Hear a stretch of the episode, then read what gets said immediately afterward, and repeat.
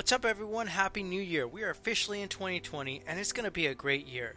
This year, we are going to make more money than we did last year. This year, we are going to spend more time with our loved ones than we did last year. We are going to be happier. We are going to get our bodies in better shape, and we are going to read and study more books. And more than anything, we are going to make more friends and influence more people. If you don't know how you are going to do this, then today this podcast is for you. We will get started right after this intro.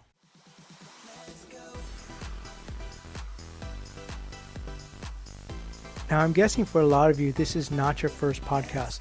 The first thing I would like to mention is that if you've ever failed in the past, it's not your fault. There's a lot of information out there and it could be confusing. Many times, it's information overload that keeps you from success. It's okay. If you've been concerned in the past that you just can't succeed, I want to put those fears to rest. You can do this. You just need the right person to explain this to you. This is your call to action. If anyone's ever told you that you need a lot of money or a college degree to be successful, I'm here to tell you that they are wrong. Those people have their own reasons for them wanting you to think that, but I'm here to tell you it's not true. If you ever think that the government and the banks actually want you to fail, you're probably right. They don't benefit from you succeeding. They want to keep you in debt and in need. The difference with us is that we actually care about your success and truly want to see you living the life of your dreams. So that's why we are here for you. I know you have a dream of becoming successful, and that starts with taking action. I want to show you how to make that happen during this podcast. Hi, everyone. This is Albert B., and welcome to the Call to Action podcast.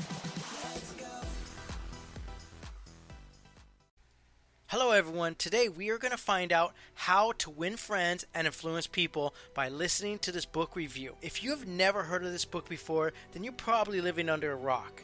If that's you, then you need to come out from under that rock and make some friends. Take a lot of notes from this review and also go out and take action and buy this book.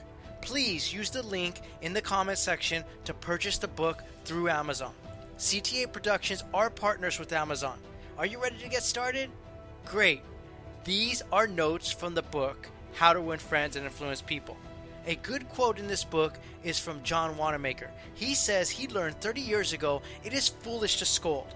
He has enough trouble over his own limitations than try and worry that the fact that God has not seen fit to distribute evenly the gift of intelligence. Wow, isn't that a great quote? When you criticize someone, it usually puts them on defensive and wants to make them justify themselves. Am I right? Criticism is dangerous because it wounds the person's pride. It arouses resentment in a person you are criticizing. It hurts their sense of importance. Do you agree with this? I'll give you an example. It was learned that when you train an animal, the animal learns better when you reward them for good behavior than discipline them for bad behavior.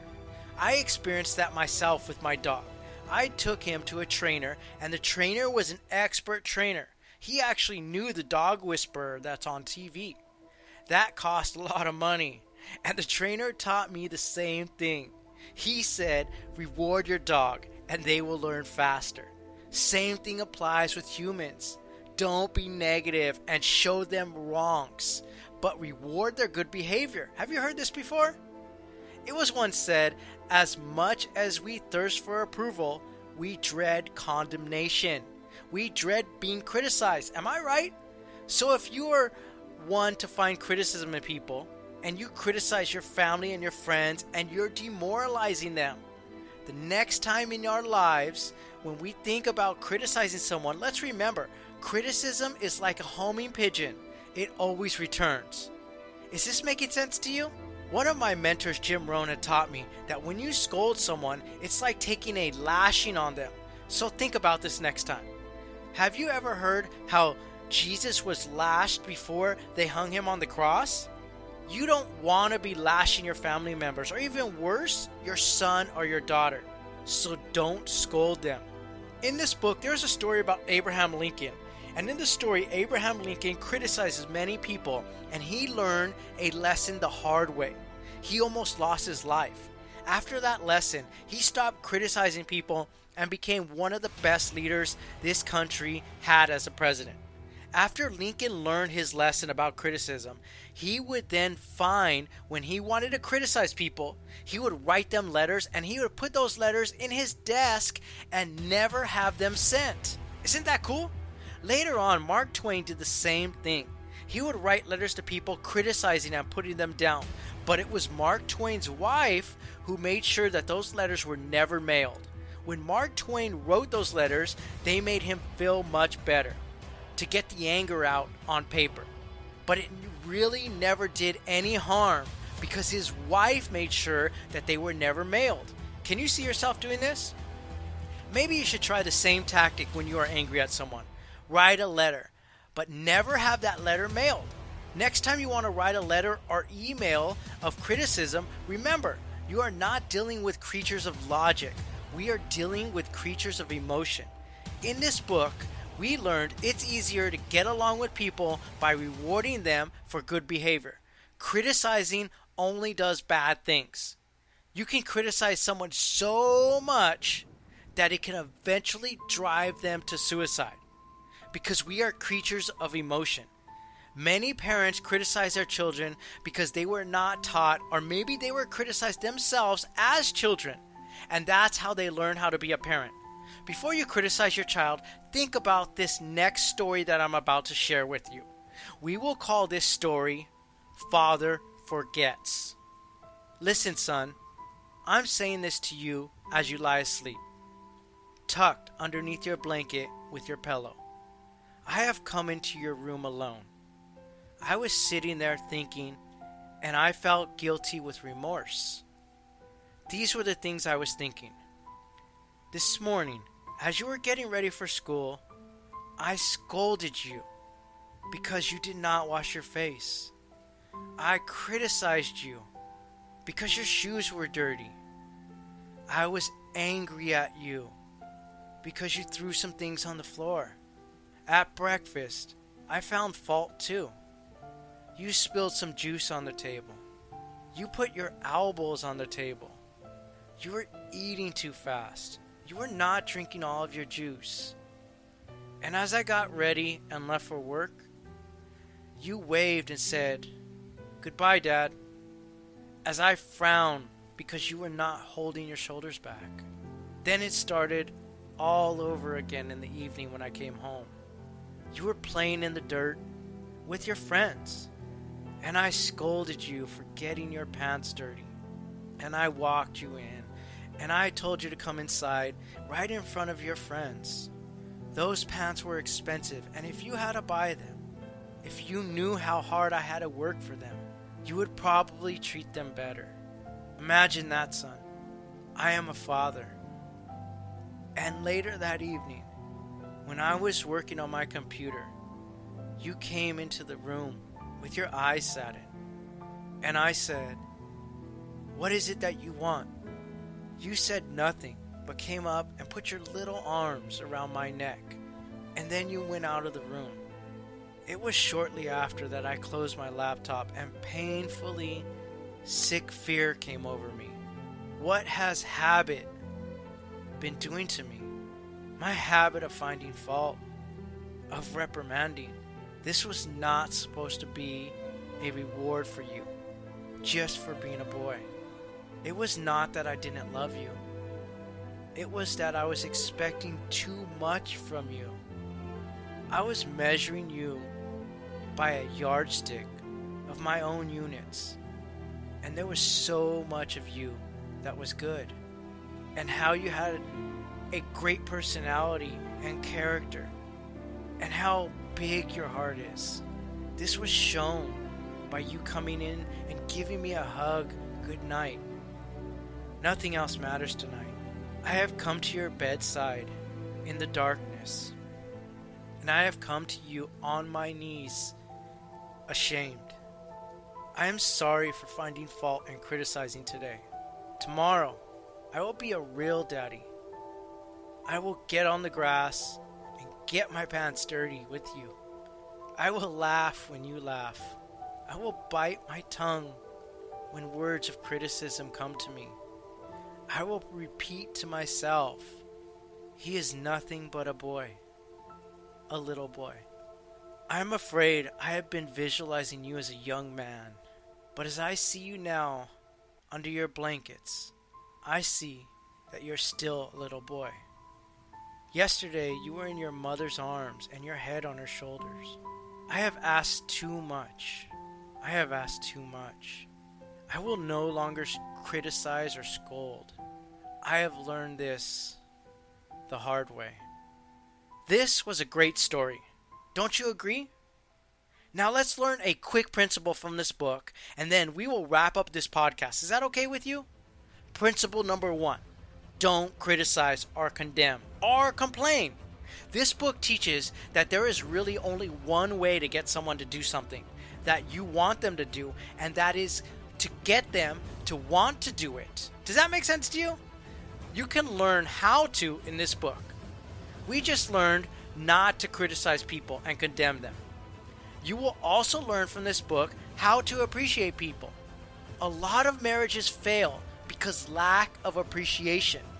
Have you ever thought about this before? Let me give you an example. A woman was involved in a self improvement program, and she went to her husband and asked one of the questions that she learned in her program. She asked her husband to help her by listing six things that she can do to become a better wife. The husband was surprised at such a request.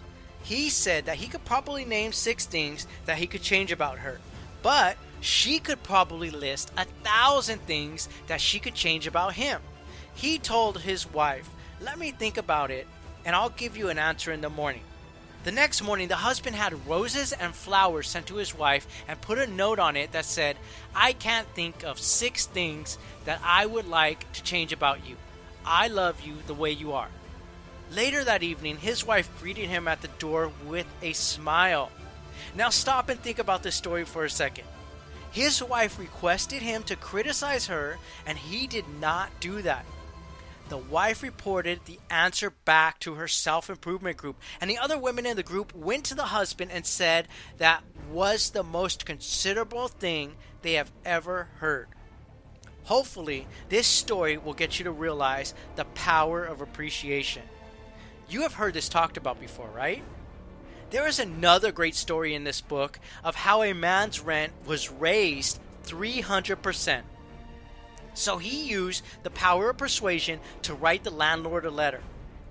And in this letter, he did not ask for a reduction of rent, but he got the landlord to increase the rent only 50% as opposed to 300. How did he do it? And do you want to write the same letter? It is in this book. Go buy this book right now using the link in the comments section.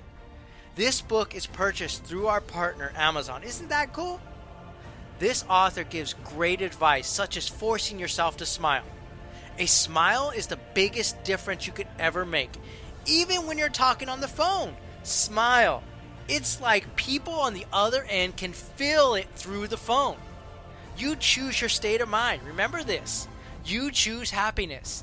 Act as if you're already happy, and then that will make you happy. Actions seem to follow feelings, but really, action and feelings go together. By regulating the action, which is under more control than the will, we can then regulate the feeling, which is not. Is this making sense to you? So, as an example to be happy, we have to act and speak as though happiness were already here. Everybody in this world is seeking happiness, and there is only one real way to find it, and that is by controlling your thoughts. Happiness doesn't depend on outside conditions, it depends on inner conditions. It isn't what you have, or where you are, or who you're with, or what you're doing that makes you happy or unhappy. It is what you think about. Let me give you an example. Two people may be in the same place, doing the same thing, both may have the same equal amount of money, but yet one may be miserable and the other is happy. Why is this? It's because their mental attitude is different. You'll see just as many happy faces in the poverty third world countries with those people not having access to motor vehicles or advanced technology or nice Mercedes Benz as you'll see the same amount of unhappy people in air conditioned office throughout New York, Los Angeles, even San Diego as they're in their nice vehicles. Am I right? Shakespeare once said, there is nothing good nor bad, but thinking makes it so. It was said by Abraham Lincoln that the most people that are happy have made up their minds to be that way. Is this making sense? Let me tell you a story of when I was in college. One of my instructors gave us an assignment. She said that the assignment is going to be to record the reactions that people give us when we give them a smile. We had to record 100 people. So we had to go out there in the world and look and make eye contact with 100 people and smile at them. We then had to write down the reactions that they gave us, whether they looked away, whether they smiled back, or they frowned upon our smiling at them, whatever their reaction was. We had to observe it and record it and put the results and then go back to class and report to the entire class of what happened with the 100 people. This taught me a lesson. And if you've never done this before, then you should go out and teach yourself a lesson also of what people do when you smile at them. If you want to make more friends, you have to go out there and you have to engage and talk to people. They are not going to come to you. If you want to make more friends, then you have to study this book, How to Win Friends and Influence People. If you want to be happy, if you want to make happiness, it's not just going to fall into your lap. And that's with everything in life. This book teaches you how to go out there and make friends and influence people. It was once said by an ancient Chinese. They had this saying that it goes like this A man without a smiling face must not open a shop. Your smile is a messenger of your goodwill. Your smile brightens the life of all that see it. A smile can make someone realize that all is not hopeless and that there really is joy in this world. So you need to take action today. And this is the call to action. I am asking you to go out there into this world and smile at 100 people and record the reactions of their smiles. This is going to work. I know it. I once got a date and I asked her, Why did you come over and talk to me? Her response was, because you smiled at me. So who knows? This might even get you a date. Let's go out there and take action. I will talk to you action takers next time. And Happy New Year. Thanks for listening to this recording. I hope you liked it as much as I enjoyed making it for you. If you know anybody out there who might find it valuable, please go out there and share it with them. I've been studying success for a long time, and I have found that there are two kinds of people those who are good at taking action and making it happen, and those that are good at making excuses. You can't be both. If you're the one that is good at making excuses, I hate to say it, but you're going to have a really hard time with this. The good news is you get to choose in this moment. You can choose what type of person you are going to be. Don't make excuses. Be someone who actually takes action. Click the link in the comment section below and take the 30 day one funnel away challenge. I believe in you. I believe in your dreams. I believe you can become the person you need to be.